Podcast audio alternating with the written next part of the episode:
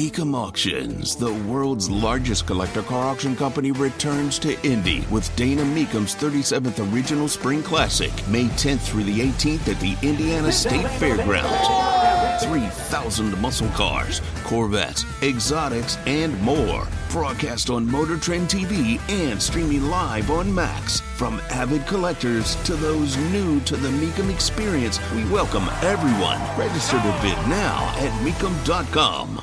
Plenty uh, to say. It's the popcorn moment. Let's go, let's go, let's go. It's the story you need to hear to believe. Then grab your popcorn because there is more. Uh, finger on the dump button there, producer Carl. Sometimes uh, the president, the former president, he likes to get a little, uh, likes to get a little, uh, speak a little French. I, I think that's what they'd say. I think that's how they would describe it in his words there.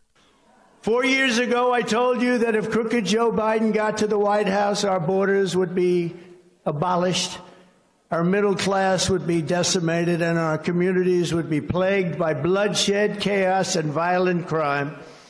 We were right about everything. So believe me when I offer you another warning, and we've been right about so much, just about everything. If crooked Joe Biden and his thugs win in 2024, the worst is yet to come. Our country go, will go and sink to levels that were unimaginable. And just think about it. With four more years of Biden, the hordes of illegal aliens stampeding across our borders will exceed 40 to 50 million people. Medicare, Social Security, health care, and public education will buckle and collapse. It will collapse as sure as you're sitting or standing there. It will collapse. Our economy will be starved of energy by Crooked Joe's vindictive Green New Scam. It's a Green New Scam. It'll be the destruction of our country. It is indeed a scam, and most of them know it. Some of them, the fools, believe it, but most of them know it. Millions of. So, that's one heck of a warning. But he gets to base it on something. You could have argued that it was baseless when he was running in 2020. You cannot argue that it is baseless today. Are you better off now than you were four years ago? No, you're not. That is an objective statement. We really going to argue that the country is in a better spot than it was four years ago? War in Ukraine, war in Israel, uh, uh, uh, a radical and dangerous and violent southern border that has created radical and dangerous cities. You know, I'm taking this trip to Israel. I leave on Wednesday. And I sat down with my kids yesterday to discuss this trip and to discuss with them what happens if I don't come back. I don't expect any issues. I'm more worried about the flight than I am about being in Israel. Because you can get attacked in any city at any time. Look what I do every day. Look at how uh, the, the, these uh, aggressive people who disagree with you politically act out in violence all across America. Anything can happen at any time.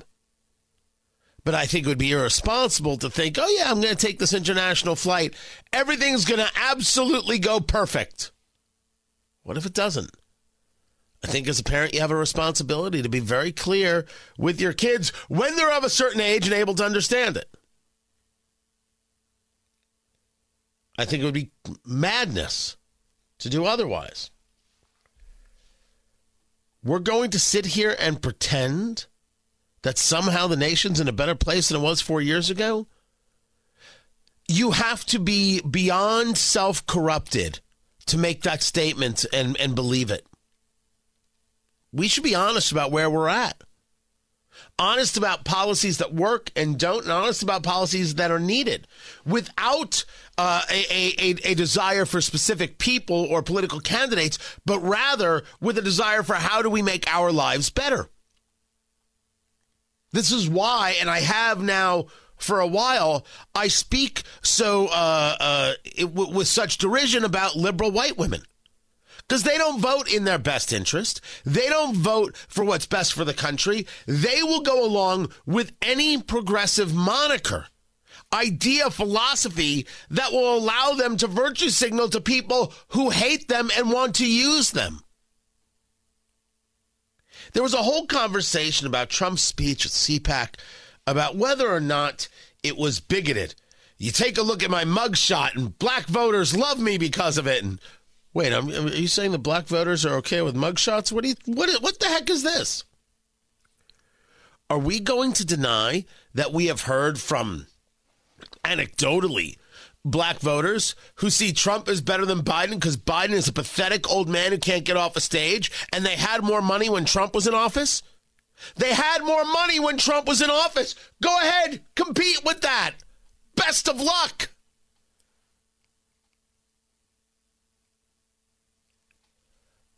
Trump is making an argument here that he is allowed to make that you're not better off than you were four years ago. The question is does that argument lift enough for a general election? I don't think so. And that, in and of itself, is a massive issue. We will talk more about it.